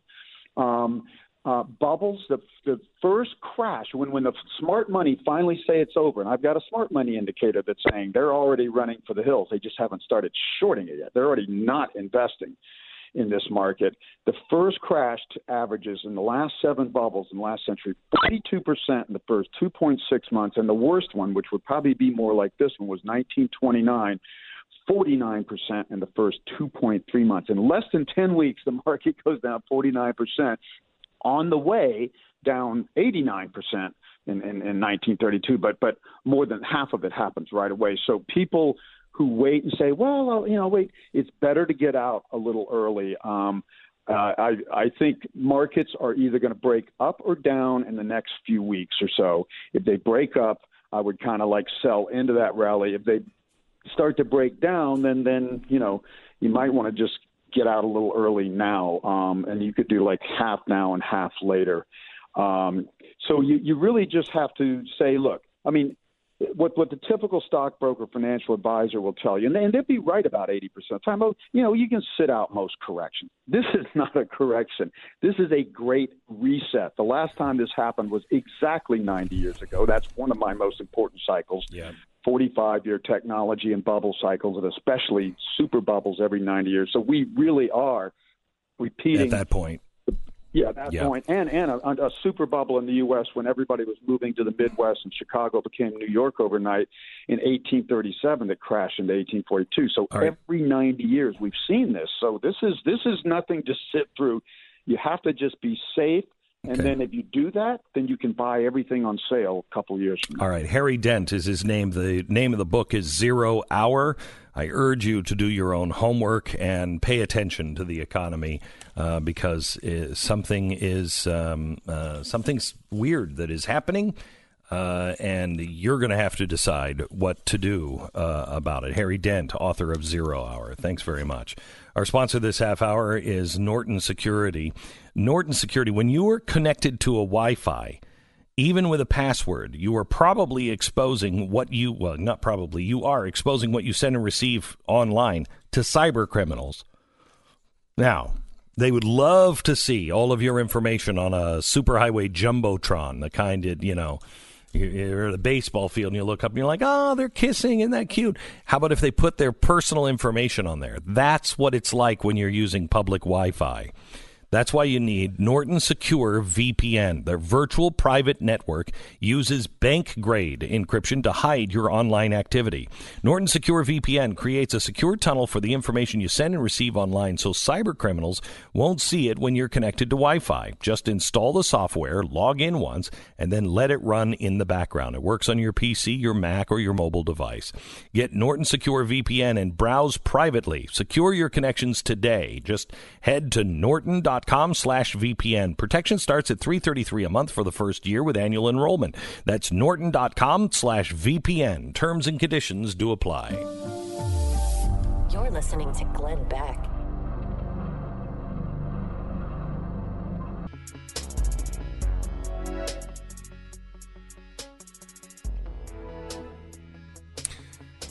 Coming up in a few minutes, I'm going to give you uh, my look at the Trump Biden Ukraine scandal and ask you a few questions. I'm going to fill in some blanks and ask you a few questions. And um, I think, I think by the end you will um, you will understand uh, what is coming uh, this next election and what is really possible at this next election and why the Democrats are doing what they're doing, why the Republicans are doing what they're doing on this. You have to decide does any of this stuff really matter? And I think the answer to that is yes. But there's a follow up question. Without a free press, how does it how does it matter? With a, with a press in the bag and corrupt, how does it matter? You're listening to Glenn Beck.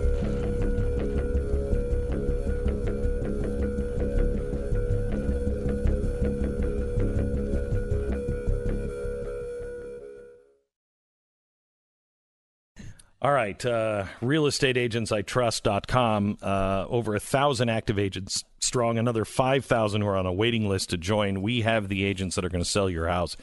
Did you hear Harry Dent? And he knows because his brother is Harvey Dent. Yeah, Two Face. Yeah, Two Face. Yeah. But Harry's not. And uh, No. Harry said, uh, you know, sell your house. Sell your house. This is my company. This is realestateagentsitrust.com. And they will sell your home. They will price it right and price it to sell. It's realestateagentsitrust.com. Get moving. Realestateagentsitrust.com.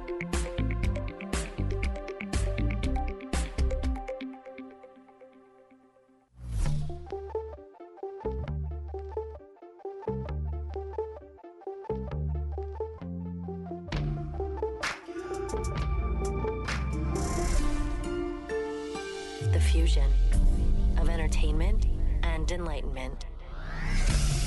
I want to do something that the press doesn't do, uh, and no politician does, and that is let's take both Joe Biden and Donald Trump at their word. Let's take them both at their word, and then decide mm, what's wrong, what's right, what should be investigated, what shouldn't, because we're repeating a pattern. And the the world's largest heist is happening right now. And I'm going to tell you what has been taken from you in the last decade or so. And it's quite an extensive list. We begin that in 1 minute. This is the Glenn Beck Program.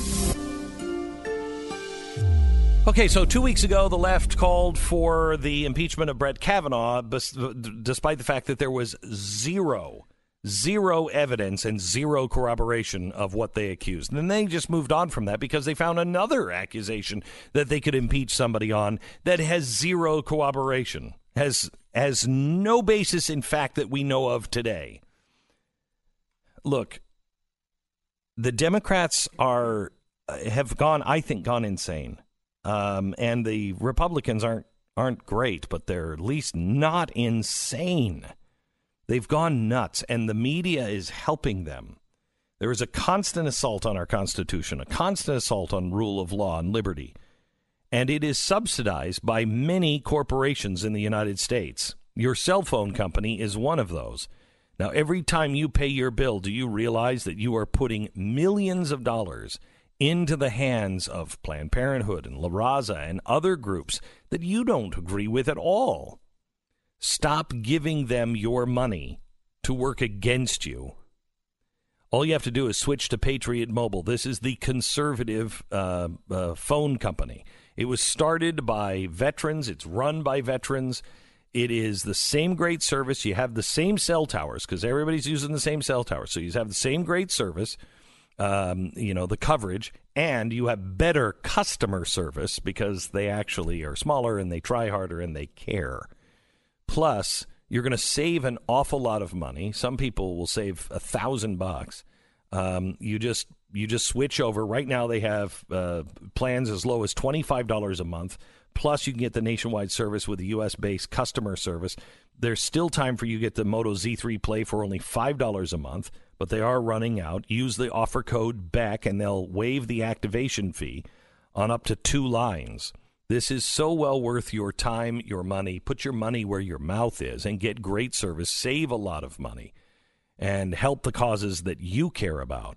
Switching is really easy. Just go to patriotmobile.com slash Beck, patriotmobile.com slash Beck, or call them at 877-367-7524. That's 877-367-7524 or patriotmobile.com slash Beck.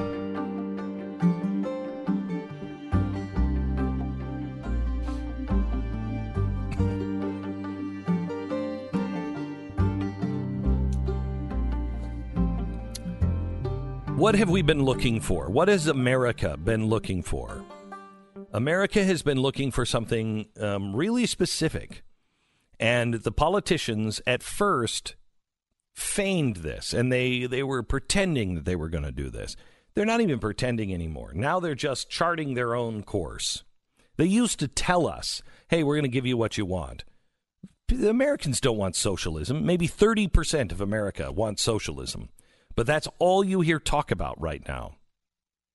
And you hear talk about it because they know it's now or never. Now is the time for the final fundamental transformation of the United States. And they know that the world is about to go into chaos. And so they will further that chaos. And I think both parties, in some way, are furthering the chaos. However, one guy was elected to bring on chaos, and that was Donald Trump. He was elected to kick the bums out, to overturn the system, to throw the tables over in the temple and say, what kind of money changing is going on here?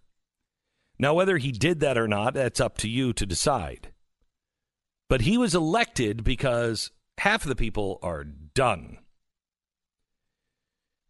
Well, now the Democrats say that they're done, but what they're going to do is is put somebody in that is even a bigger government person that will have even more access to corruption and more control over your life.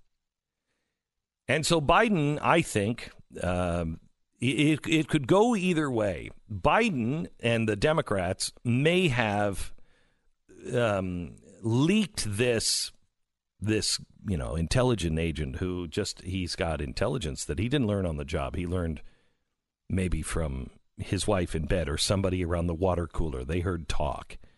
Now they have no evidence. They weren't on the call. They don't have access to the call. But they said that they they just knew that Donald Trump had threatened the Ukrainian president and said, "You got to take down Joe Biden or else."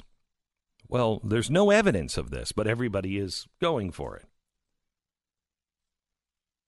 But if you take both men at their words, here's what they both did. They both threatened to withhold USA because uh, U.S. Uh, aid because of fear of corruption. That's what they both did. Uh, Biden did it for uh, the Obama administration, and Trump did it for his administration.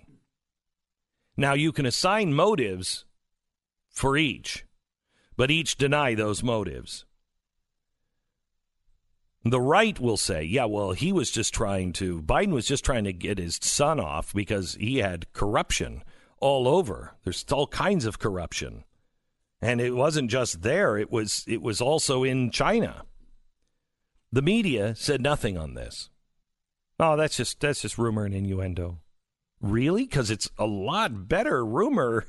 Uh, I mean, there seems to be some pretty hard fact uh, hard uh, hard fast facts here that are hard to explain other than just a wild crazy string of uh, coincidence. And I don't believe in coincidence. Yeah, there's nothing to see here. But what Donald Trump did, uh, we don't have any facts either, but what he did is impeachable. What America is really looking for is for people in power to be taught a lesson, for people in power to be punished for when they do something wrong. Now, this is manifesting itself in the parties as well. But the Democratic Party only wants it to happen when the Republicans do something wrong, and the Republicans only want it to happen when the Democrats do something wrong. But the independents, the people who may have been uh, a Democrat or a Republican their whole life, they're sick of it. They see it for what it is. Both sides are doing this. Neither side is serious about this. That's what caused the Civil War because they finally realized neither side is serious, neither the Democrats or the Whigs. And so a new party had to be started, one that was serious.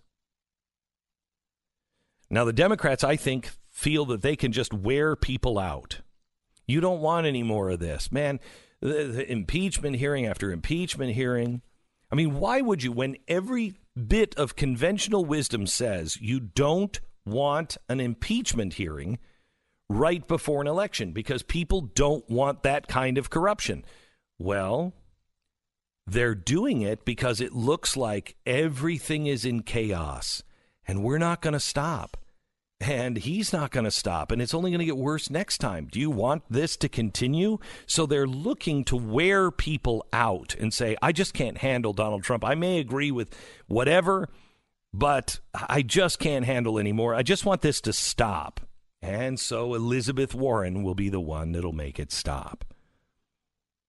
On the other side, there are people that say, enough with corruption. I just want this to stop. I want this to stop in the media. I want this to stop in government. I want people to pay for their sins. And the Bidens never have, the Clintons never did, and I'm sick and tired of it. And that's why I want Donald Trump. But see, what we're missing here is this election is not about Donald Trump or Elizabeth Warren or Joe Biden. It's not.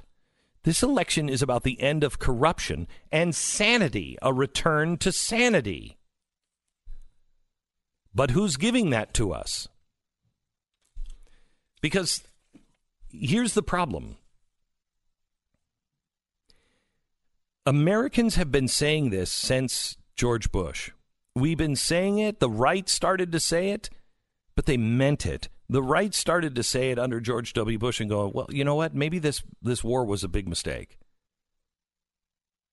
Maybe maybe we made some mistakes. Hey, wait a minute, what's going on here? And then TARP. Wait a minute, what kind of game is being played? And they wanted transparency and they wanted somebody in office they could trust. Well, that's what the left was saying. Hope and change. We want somebody we can trust who's different, who can unite us all.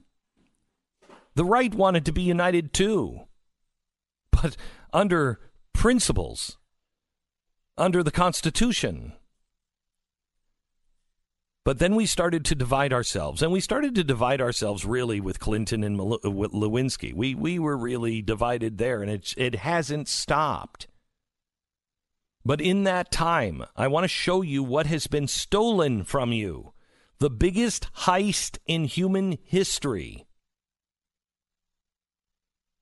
Your time and your money has been stolen from you every time you enroll your child into a college program.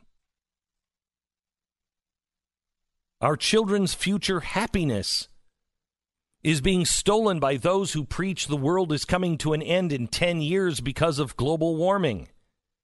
Our children's future future children, our grandchildren are being taken from us by the people who are preaching this. Our children's future and their future earnings are being stolen by our debt. Every time we say, I want more, our children are promised less because they will have to pay for it. Our privacy has been stolen by the NSA and then Amazon Echo and Google. Our data, our thoughts are being stolen from us. Our happiness is being stolen by comparative nature on Facebook or social media or the, the ad algorithms. Our friendships and our families have been stolen by social media and political parties. Our trust has been stolen by media, parties, politicians, and corporations. Our shared humanity is almost gone. Our constitutional rights, our, our our understanding of the truth through scientific reason has been stolen by radicals, EDU, the media, our oil, our soil, our water, our land, the value of our gold and silver. That's being stolen by the by the Fed. Our land is being taken by socialists, our borders and our land by extremists. Our history has been stolen from us. The reason why we're in this situation is because nobody will remind you who you are. The reason we're at each other's throats is because we don't have a common narrative anymore, because it's been taken and who you really are is being taken. Why are our kids killing themselves? Because they don't know who they actually are. Because we can't talk about God anymore. So you can't talk about rights, really, because rights can't come from God. And we can't talk about your intrinsic value because we can't tell you that you are actually an offspring of a heavenly Father who loves you.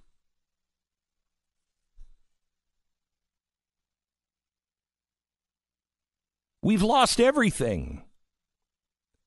And to put it back together, we have to remember who we are. But we also should ask, her, ask ourselves who is the thief? Is the thief them or is it us? But perhaps before you answer that, we should answer another question, and that is when?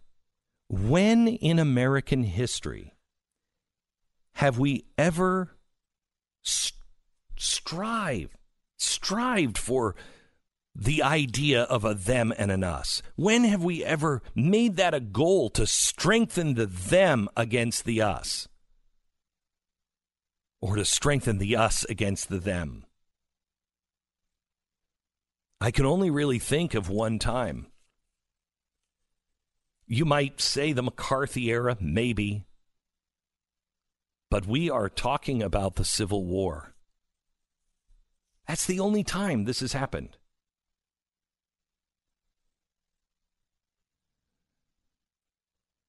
Write this down. Put it in front of you at all times. Remember who you are.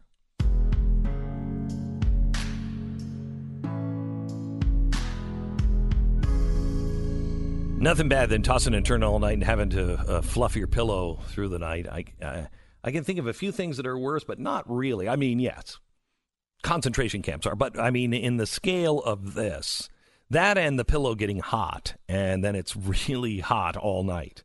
Got good news for you. You can get great discounts on my pillow. And all of the My Pillow products, you don't have to fluff them throughout the night. They're really a remarkable pillow. You go to mypillow.com right now and click on new radio listener specials, and you're going to see some amazing offers, including their buy one, get one free. One pillow, get the other one free with the promo code BECK.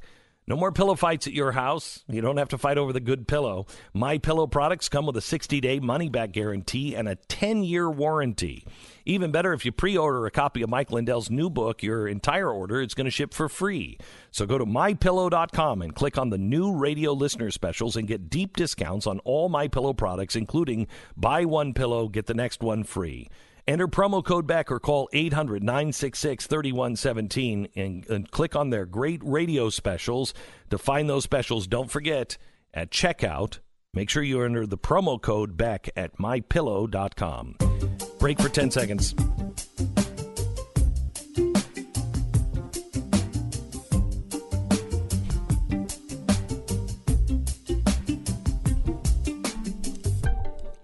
You know, I, I have tried to swear off the word evil um, in the last few years, you know, because not everything is evil.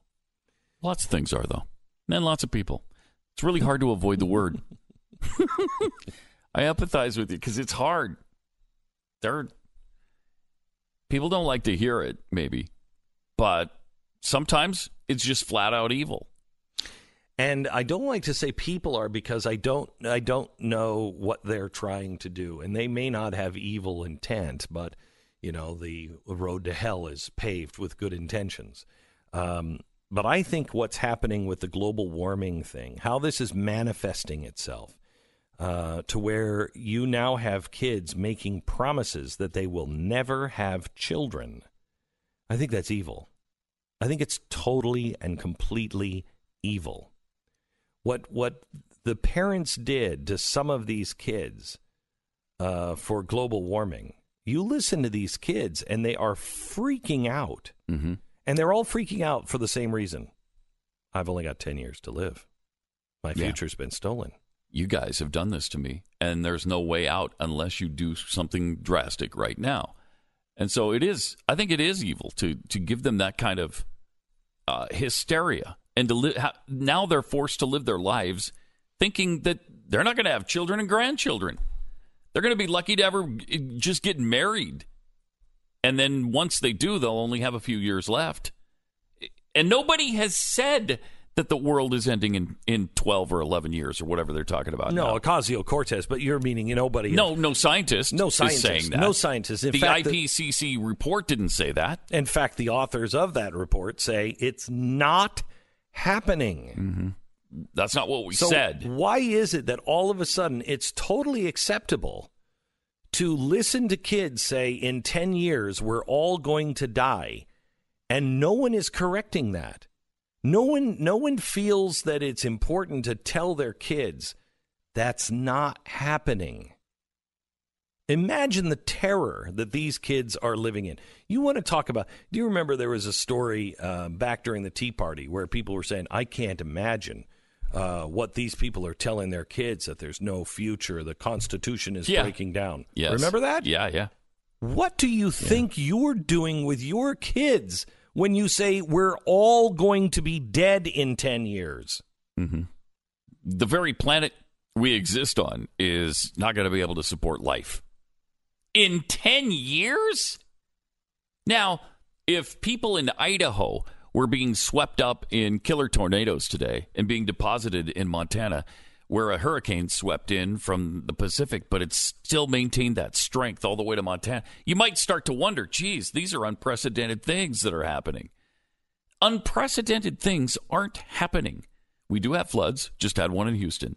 Houston gets flooded all. If somebody goes out to, outside and spits twice, it floods in Houston. Uh, there are droughts, there are floods, there are hurricanes, but actually most of those things are down are down in number, including tornadoes and hurricanes. It's really despicable what they're doing. And it's it's not that you're doing it to adults. It's one thing. Yeah. It's one thing to do it to adults. It's another you know, I don't know how many people on the left said, "Leave my grandmother alone, Glenn Beck. You're scaring my my mother and my father and my grandparents to death. Leave them alone." Really? because their mind is solid. They can think. Mm-hmm. You're doing this to 8, 10, 15 year olds, and you're convincing them that there is no tomorrow. I can't think of something more evil. You are robbing our children of their future, their dreams, their happiness, their children. It's evil.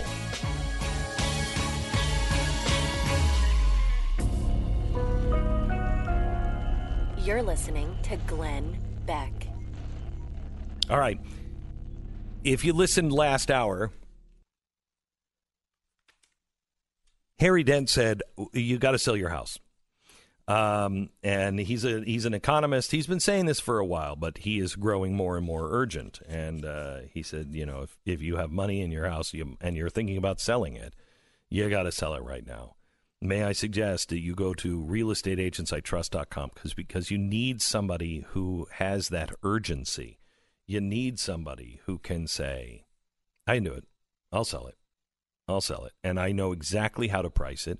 I know how to sell it, and I also know how to help you buy another house at a really good price as well." It's realestateagentsitrust.com. You need that real estate agent that has the expertise, the know how, and the track record. It's realestateagentsitrust.com. Call them now. Go to the website. Somebody will be in touch with you within 10 minutes. It's realestateagentsitrust.com.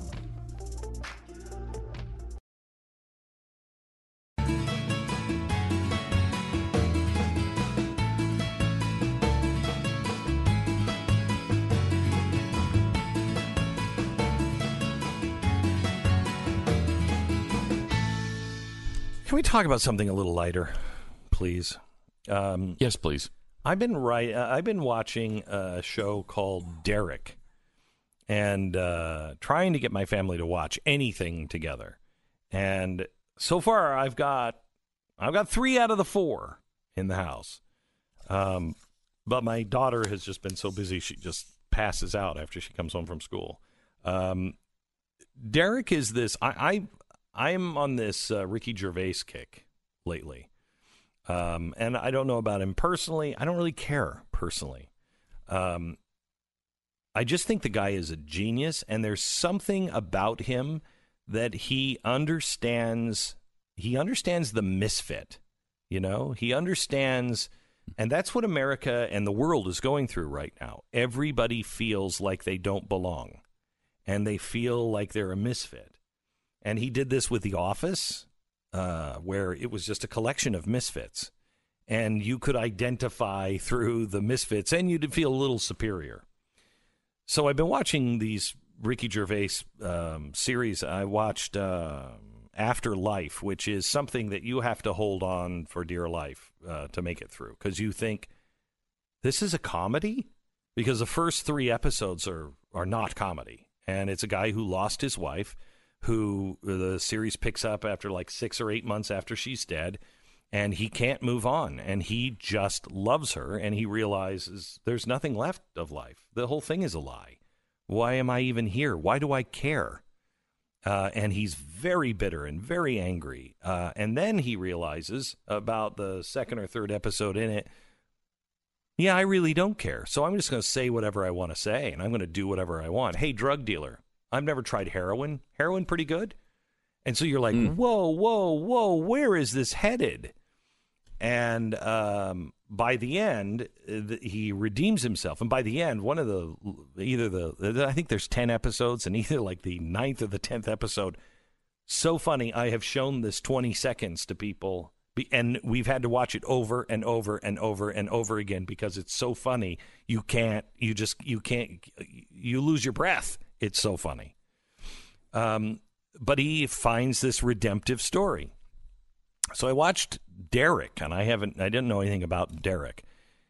And I started watching, I watched about two episodes, and with an exception of one character, which I cannot figure out why he's in this, this one character is an alcoholic and he's a homeless guy, and he just talks about sex. And he is, he's horrible the way he talks about it. I mean, I really, I despise, I've never despised a character before in a show. I despise this character um, because I just think he does. I don't understand how he fits yet.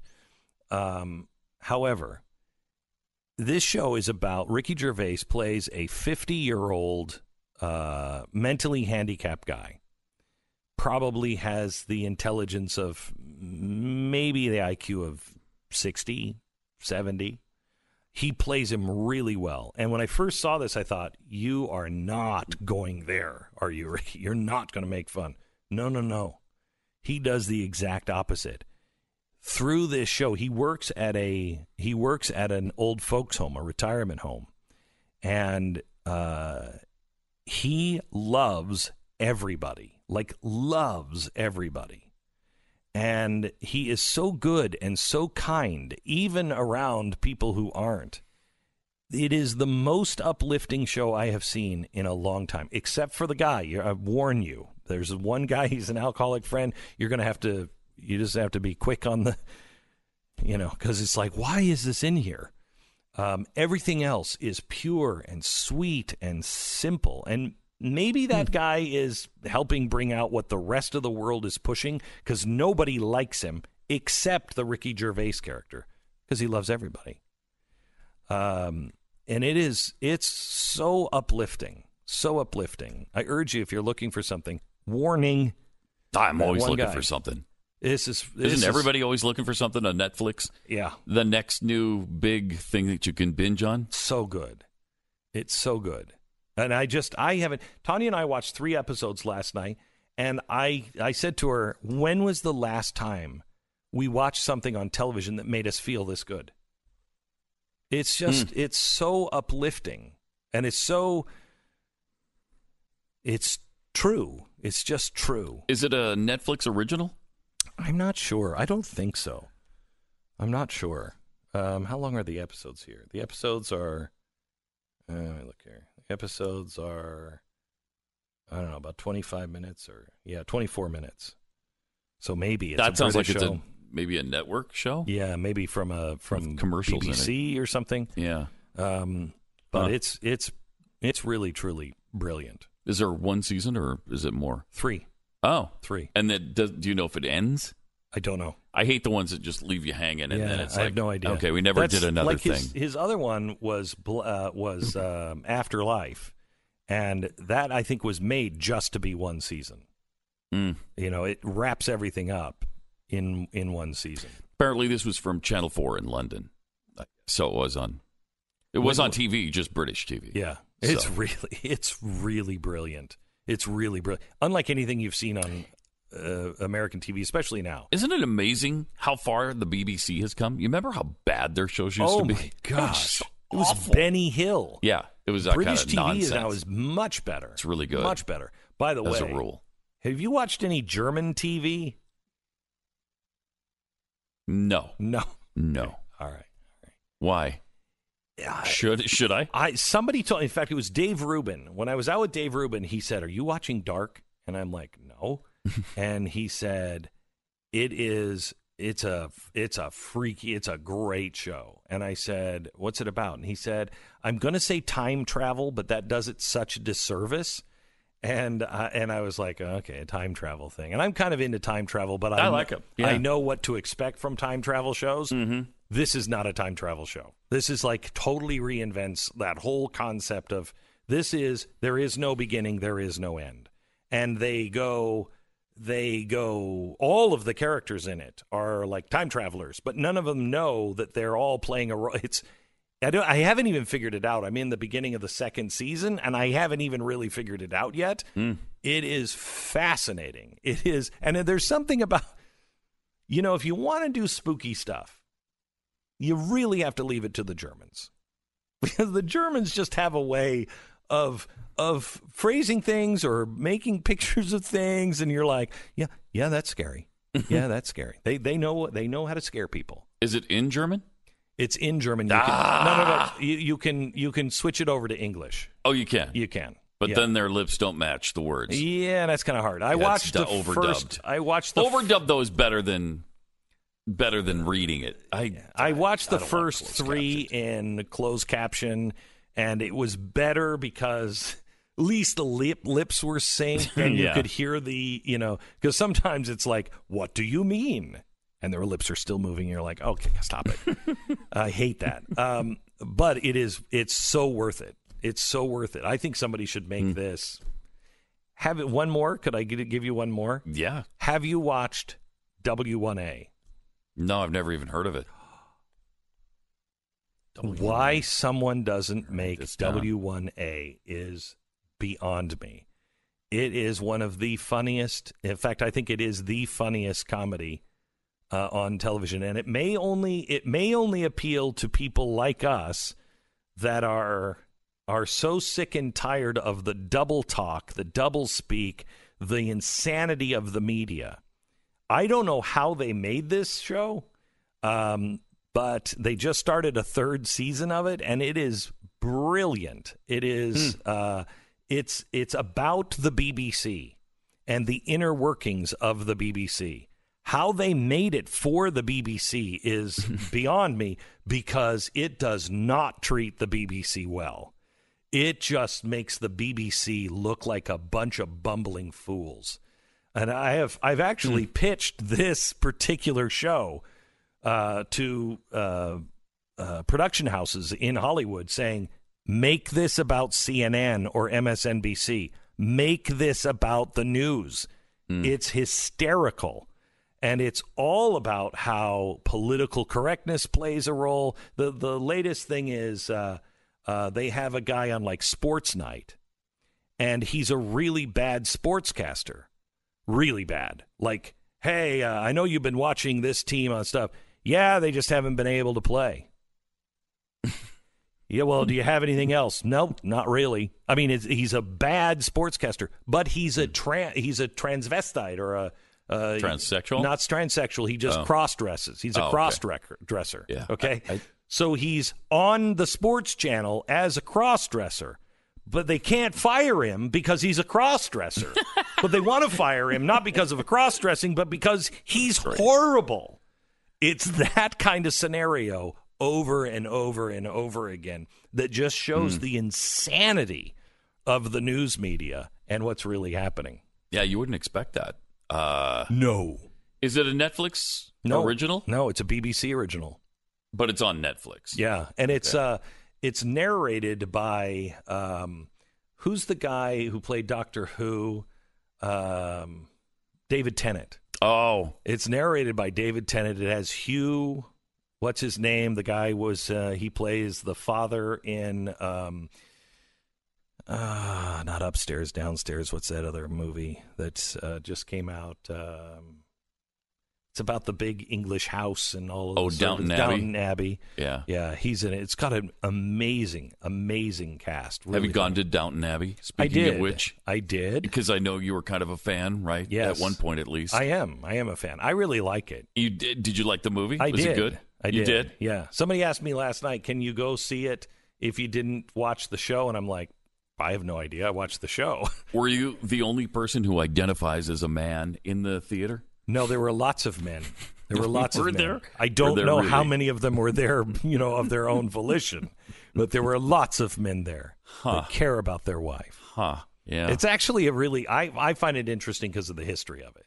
yeah. It really details how how the English society just fell apart. was this? Did they take it from the end on, or was this some other part of yeah, the? they took it from the end on. okay. So I, I thought it was really good. Also saw uh, Ad Astra. Oh, you did? Yeah. Oh, I really want to see that. What's That your looks good. what do you think that feels like? Mm, What kind of a space show would you put that up next to? Uh, the one that, um, uh, the one that Matt was it Matt Damon? Uh, No, uh, Matthew uh, Matthew McConaughey? Uh, Yeah, the one that he did. Uh, what was that called? Interstellar. Yes. Uh, it looks And to why? me like an and why? interstellar type. And why? And why do I think why do you that? think that? What part of Interstellar do you think it's like that? Um, uh, just the general uh, Vibe? previews that I've Okay. seen in the vibe. Yeah. So that was much more action compared to this. this? one? Yeah. You're kidding. No, this is like a Huh. this is like a very thinking man's movie. Uh, Really? yeah, I brought the kids. You don't get that from the preview at all. No, you don't get that at all. Um, my son, my daughter fell asleep, but uh, that's normal for her in movies. My son, 15, actually really liked it. Tanya liked it. I liked it. But it's not one of those that you walk out going, "Whoa, that was fun." It's Ah. it's a thinking man's kind of movie, Hmm. and so it's uh, kind of like space. Uh, what is it? Space Odyssey 2001? 2001. Mhm. It's a little like that one where there's a lot of time when you're like, hmm. you if get time for contemplation. Yeah, That's great. There- it was Yeah. uh, Downton Abbey was faster moving than that, but not in a bad way. Not in a bad way. You just have That's to go in not what, you- going. what I would expect. Hmm. Hmm.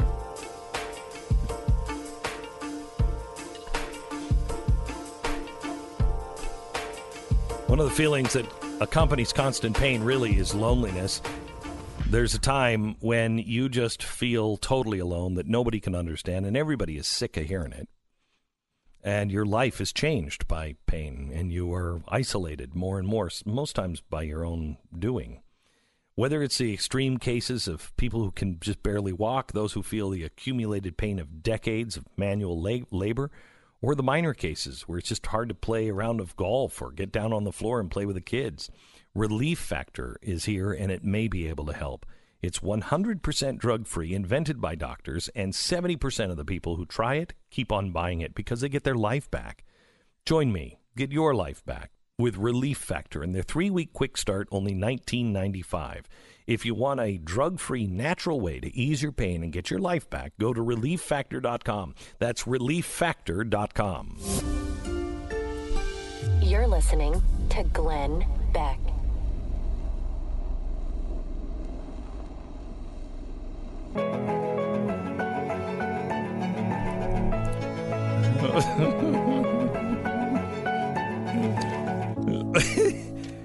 Uh, okay. Uh, well, welcome to the program. Uh, Donald Trump made a statement at the UN, uh, and some people may have some, uh, you know, a, a hard time figuring it out. Uh, I don't think it's that difficult, but the press will probably run with this and go, "See what? What do we say?" Yeah, what he said was I, he was speaking about all the impeachment talk, and he said, "I think it's ridiculous. It's a witch hunt. That call was perfect. Couldn't have been any nicer. There was no pressure put on them whatsoever, but there was pressure put on with respect to Joe Biden." Uh, okay. All right. All right. So let me translate. I Mhm. think. Okay. I think. I think what Donald Trump there is saying is look, on my phone call, there was no pressure. I didn't put any pressure on them.